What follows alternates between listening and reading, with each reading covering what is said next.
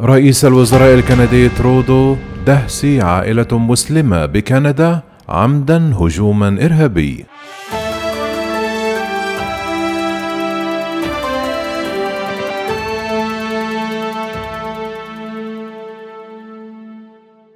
ندد رئيس الوزراء الكندي جاستن ترودو اليوم الثلاثاء بالهجوم الإرهابي بعد مقتل أربعة أفراد من عائلة مسلمة دهسا مساء الأحد بشاحنة كان يقودها شاب في مقاطعة أونتاريو.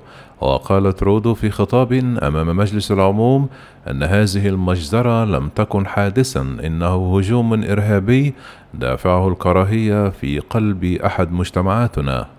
وأوقف المهاجم ووجهت إليه أربع تهم بالقتل المتعمد ونقل طفل في عامه التاسع من العائلة نفسها إلى المستشفى في حالة خطرة إثر الهجوم الذي وقع مساء الأحد في مدينة لندن التي تبعد 200 كيلومترا جنوبي غرب تورونتو.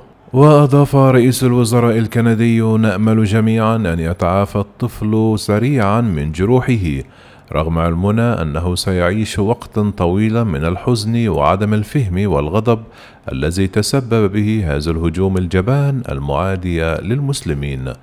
وذكر بعدة هجمات استهدفت المسلمين في كندا منذ إطلاق النيران في مسجد بكيباك والذي خلف ستة قتلى في عام 2017 وقال رئيس الوزراء الكندي لقد استهدفوا جميعا بسبب دينهم الإسلام. هذا يحصل هنا في كندا وهذا يجب أن يتوقف واعدا خصوصا بتعزيز التصدي للمجموعات الإرهابية المتطرفة.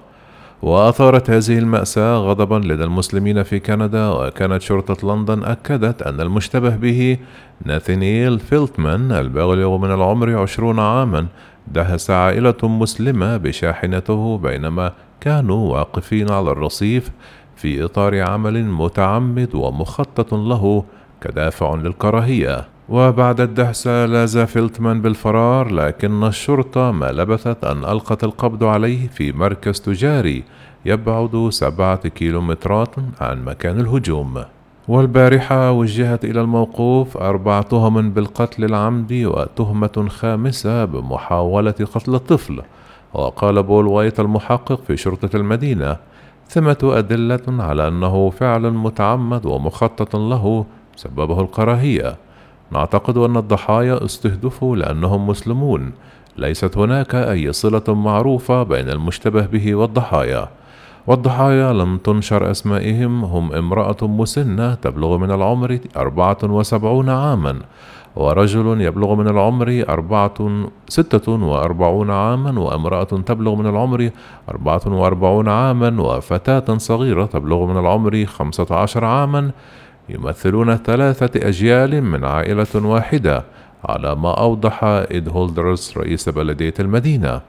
أما الطفل المصاب فهو صبي في التاسعة من العمر وقد نقل إلى المستشفى وهو يتماثل إلى الشفاء.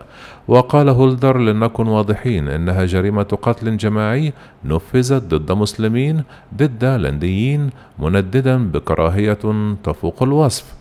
وأضاف أن الهجوم وقع قرابة الساعة الثامنة وأربعون دقيقة من مساء الأحد حيث كان أحد أفراد الأسرة الخمسة واقفين على الرصيف ينتظرون لعبور التقاطع عندما صعدت شاحنة صغيرة سوداء على الرصيف ودهستهم جميعا.